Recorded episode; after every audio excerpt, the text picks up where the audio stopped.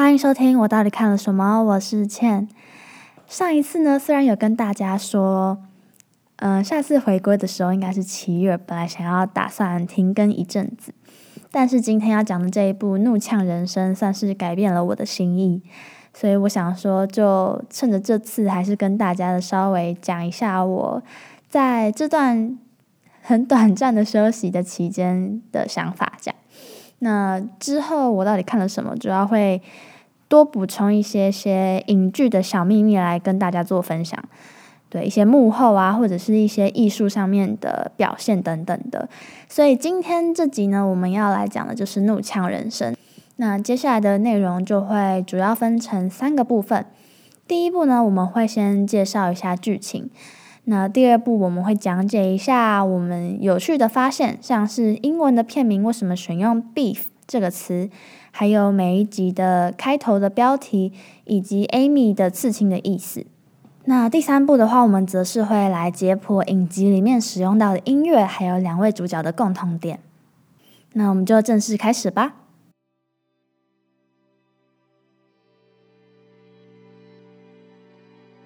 在美国加州。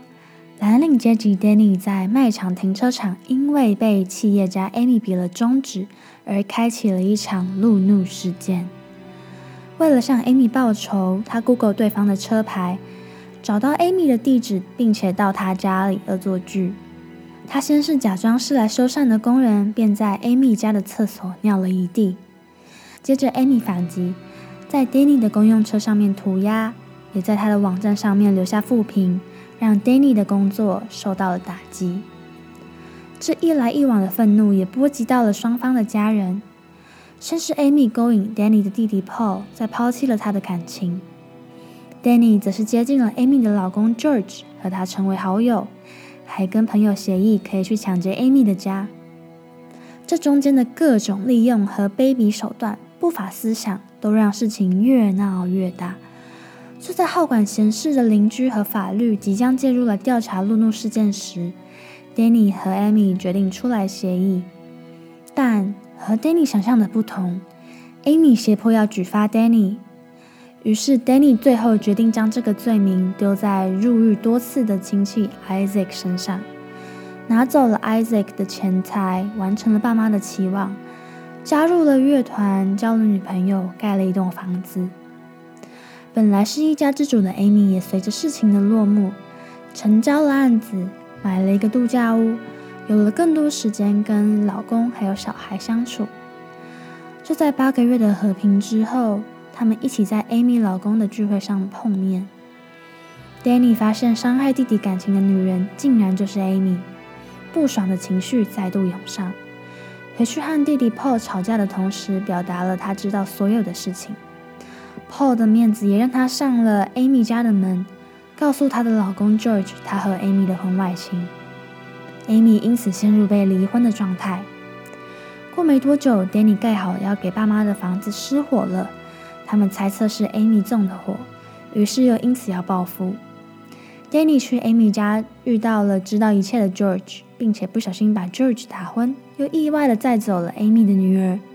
回到家之后，又遇到出狱的 Isaac 来算账，需要钱又需要人质的情形下，他们对 Amy 提出了赎金的要求。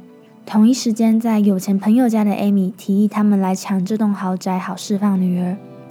结果事情越演越烈，抢豪宅的计划有了警方的介入，有人死了，有人受伤，有人被逮捕。Amy 最后却没有如愿的看到安然无恙的女儿。Danny 则是和 Paul 因为情急之下的真相解释而分开。这两位主角再度陷入了无助且孤独的状态。他们在山区的夜路上面再度相遇，愤怒也再度的将这两个人吞噬。Danny 比出了中指，在愤怒之下，他们最后双双跌入了山谷中。争夺枪支的他们互相伤害，导致两人都受了伤且无法走长途的路。而只能共处在这个荒郊野外一起求生。后来因为误食有毒的果子，所以陷入幻想和晕眩之中。在无数次的呕吐之后，觉得自己越来越接近死亡。随着夜晚降临，他们开始吐露自己的心事。这世上活着的道理、家人的事，包括自己的黑暗面等等，无所不谈。他们对彼此说：“I've never talked to anyone like this before。”我从来没有像别人这样吐露过。心灵上百分之百的契合，他们理解了对方的责任、不悦和快乐。醒来之后呢，他们发现死亡并没有这么容易，于是互相扶持着，一人一脚的离开了山谷。只不过最后遇到了急着找 Amy 的 George，朝 Danny 开了一枪。在满满的法庭通知还有律师联系的讯息传来时，Amy 在最后陪了 Danny 度过了无数个昏迷的夜晚。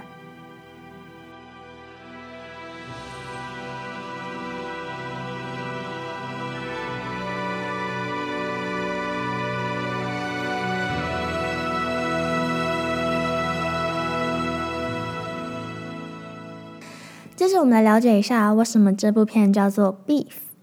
Beef 除了在英文里面指的是牛肉之外，还有一些俗语跟不爽这样子的情绪有关系。例如，What's the beef？代表有什么问题？What's your beef about the boss？指的是你不爽你老板什么？还有 Have a beef with ba ba ba 代表你不爽谁谁谁。例句像是。She's still having a beef with her ex。这个女生还在不爽她的前任，诸如此类的。根据这部影集的韩国编剧李颂金透露，他说他在想关于愤怒这样子的词可以用什么样子的单字来更简洁摘要这样子的剧情的时候，他就说了一段很饶舌的话。他说：“A fight can be a beef, but a beef isn't always a fight。”吵架可以用 beef 还有 fight 来说明，可是使用 beef 的场合不一定可以用 fight。在英文里的解释是这样，但用中文来解释，好像某种程度上面也可以理解。另外，我也想要补充一个英文词，突然开始英文小教室，就是记得第一集 Amy 跟 George 在争执关于 Amy 用枪来自卫的事情的时候，Amy 那时候用了一个词 vanilla。香草这样子的英文其实也代表了无趣。美国女生会使用 vanilla 来形容规规矩矩，尤其在床上很保守的男生。例句像是：George is so vanilla. He insists that we do it with the lights off.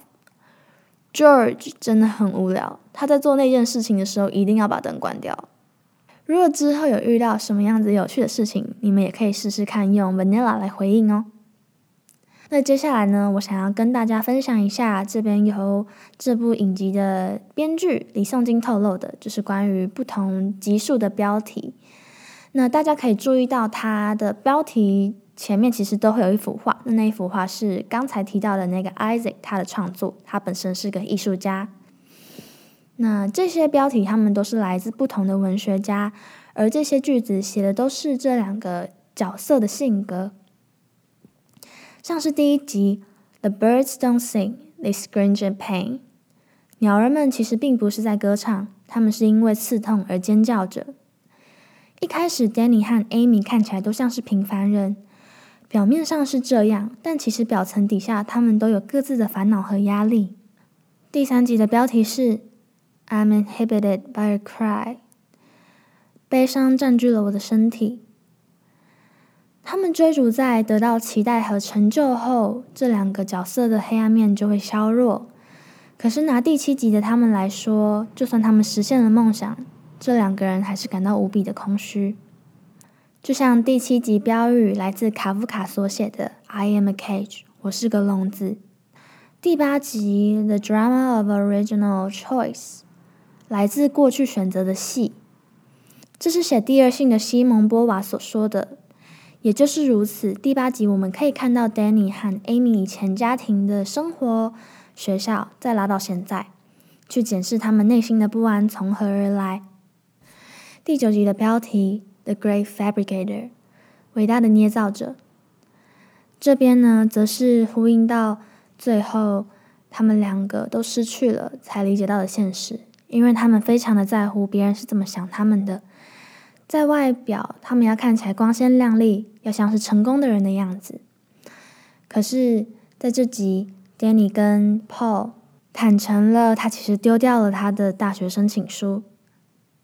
而我最喜欢的第十集，标题是 Figures of Lights，光的样子。这个标题的完整句子是：One does not become enlightened by imagined figures of lights, but by making the darkness conscious。光的轮廓不会把我们点醒，而是终于了解黑暗的那一份意识。刚才有讲到说，这两个角色他们在山谷。嗯，对彼此吐露了很多他们不为人知的秘密。那其实这样子的标题有直接的写到了他们的那些恐惧，也呼应到了在深夜的山谷中什么都看不到，只有月光的样子。我非常喜欢这样子细节很多，然后又跟艺术非常有关联的小设计。另外，我也想分享一下关于情节里面出现的 Amy 的刺青。他们有提到说，这是来自 Joseph Heller 的作品《第二十二条军规》。这个小说描述的是二战时期的美军生活。因为打仗和死亡会让军人的心理状态崩坏，他们设置了这条第二十二条军规。如果你认为你的精神状态不佳的话，你可以借着这条军规辞退。可是当你真的申请的时候，又代表着其实你的精神状态没有问题。这就有点像是喝醉的人，他们没有意识时会一直告诉其他人他没有喝醉一样。根据《纽约时报》的内容，这部作品讽刺了专制的荒谬规则。到现在，“catch twenty two” 这个词也代表着让人前进也不是，退后也不是的状态。像是某公司招募了新鲜人，可是职务的需求却要求有工作经历等等的。回推 Amy 跟 Danny 的对话，“catch twenty two”。的 twenty two 原本是十八，但是被编辑改成了二十二。原因只是因为不要跟其他已经出版的作品名称重叠，他们想了不同的数字，最后决定是二十二。Amy 说，Amy 在这段说，她觉得这就是生而为人的感觉。这世界的要求好多，但每个人都没有办法被满足。拿最近听到的例子来说，你单身的时候会被问说，怎么没有另一半？但交了另外一半，又被问说什么时候要结婚；结婚了之后，又被问说什么时候要有小孩。别人的期望是没有结束的一天的。这也表示了这两个角色所背负的压力。他们总是一再的满足别人的期望来包装自己，可是他们心里并不这么认同。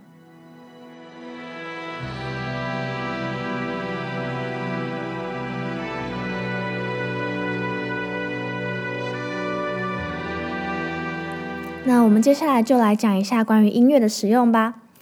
我自己是非常喜欢他们音乐的选择，非常契合剧情跟角色的心情，而且也都非常的好听。刚才有说到说这两个角色，他们最后是靠着彼此才厘清现况，还有自己需求的。我们回到第一集的最后，当 Danny 为了报复和 Amy 借了厕所，故意尿了一地之后逃走。Amy 满口脏话的跑上去，音乐接着放了一首来自二零零三年的 Hoobastank 的 The Reason。一开始歌词说：“I am not a perfect person. There's many things I wish I didn't do, but I continue learning. I never meant to do those things to you.” 我不是个完美的人，我有许多后悔的事情，但我持续学习。我不是有意的想要伤害你。根据乐团主唱透露的，他写这首歌的情境是因为他对于在一段关系里面让另外一半失望和难过感到很抱歉。他想说的就像是歌词里面提到的：“I found a reason for me to change who I used to be, a reason to start over new, and the reason is you。”我找到了一个理由，一个能让我重新来过的理由，而那个理由就是你。呼应到了结局，Danny 和 Amy 在这个阶段需要彼此的这个关键。他们在最后并不是相爱。反观看到最后，他们在病床上搭配了来自一九九三年的 The Smashing Pumpkins 的 Mayonnaise。We'll try to ease the pain, but somehow we feel the same. Well, no one knows where our secrets go. 写出了这两个角色因为路怒事件看见了对方最丑陋的样子。在一连串的报仇和冲突之下，他们看见对方对生活的期待，还有理解那不能被旁人所理解的性格。每个人都在告诉他们应该要怎么做。他们甚至一度也觉得为其他人而活就是在帮自己。不过，所有的经过都让他们重新找到了理由，可以重新来过，并且继续自由的活着。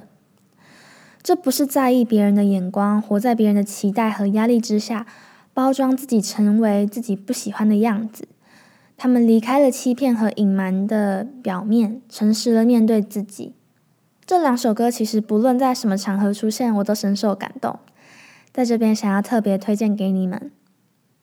讲完音乐了，我们来稍微仔细的看一下这两个角色的共同点吧。除了经常讲 F 的单字之外，还有情绪失控。他们两个都是生长在美国的华人，爸妈的那一辈是美国移民。他们两个除了没有很好的学校生活，刚开始出社会的时候也找不到自己的定位。甚至 Danny 在发生路上冲突的时候，也一直不知道自己可以有什么能力，常常怀疑自己。这两个角色时常感到孤独，而且很负面。在生活上觉得不被感同身受，是我发现的第一点。拿开场的 Road Rage 来说，像是 Amy 回到家时跟她老公说了这件事情，可是 George 的第一个反应却是。哦，你太夸张了，要不要先冷静啊？不要被情绪左右。blah blah blah blah。那 Danny 跟弟弟 Paul 说的时候，却只是被据点。他们的共同点就是，他们是其他人的支柱，就像是 Amy 她是一家之主，而 Danny 也是爸妈是弟弟的支柱。因为要守护着其他人，这份责任让他们把自尊放得很高。他们在陌生人面前就是要表现出自己是赢家的模样，要假装自己了解所有的一切，否则他们就会被瞧不起。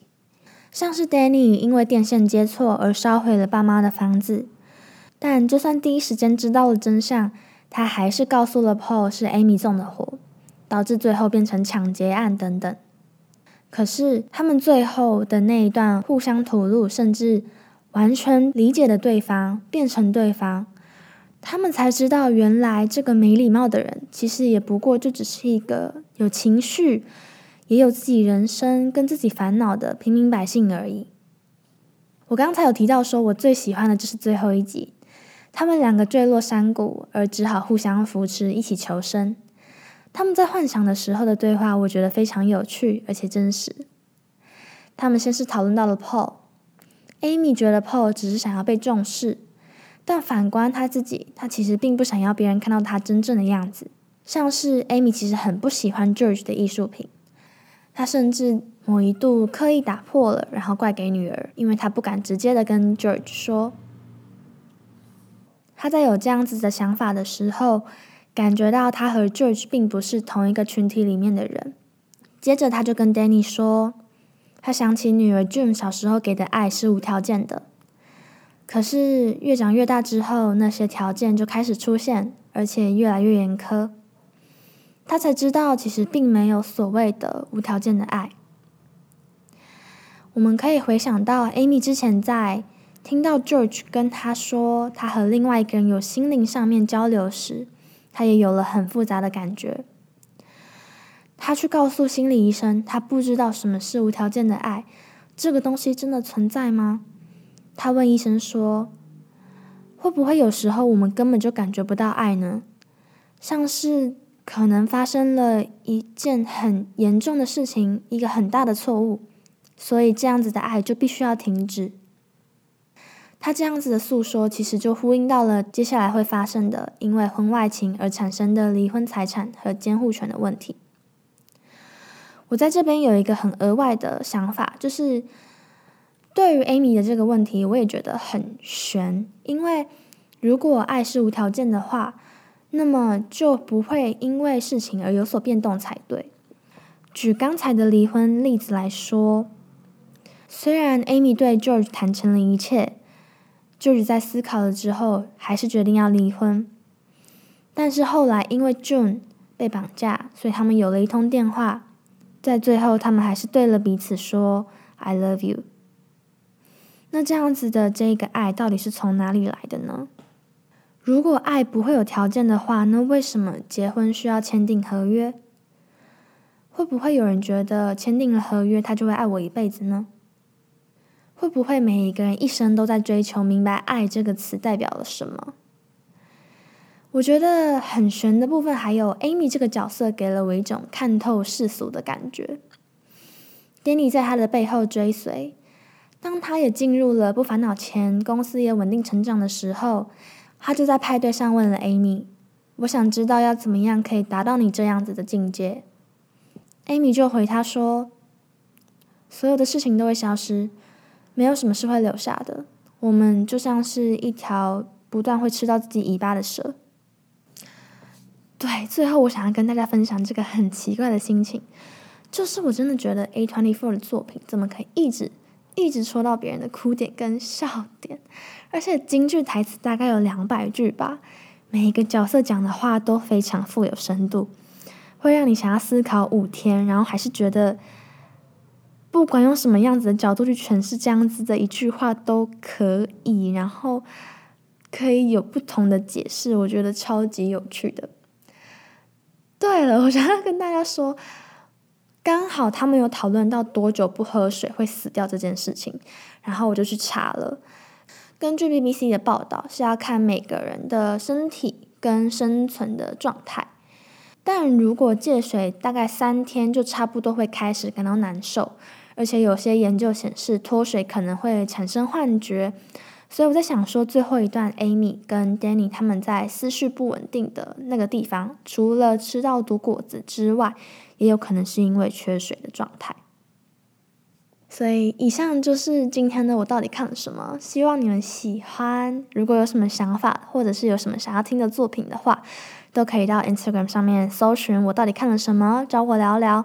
也欢迎在各大平台下面大力的按下订阅，然后留下鼓励，这些评论我都看得到哦。那我们就期待下次再见。接下来应该会以在十五号跟三十号为主做更新，那下一次就在三十号跟大家见面喽。See you。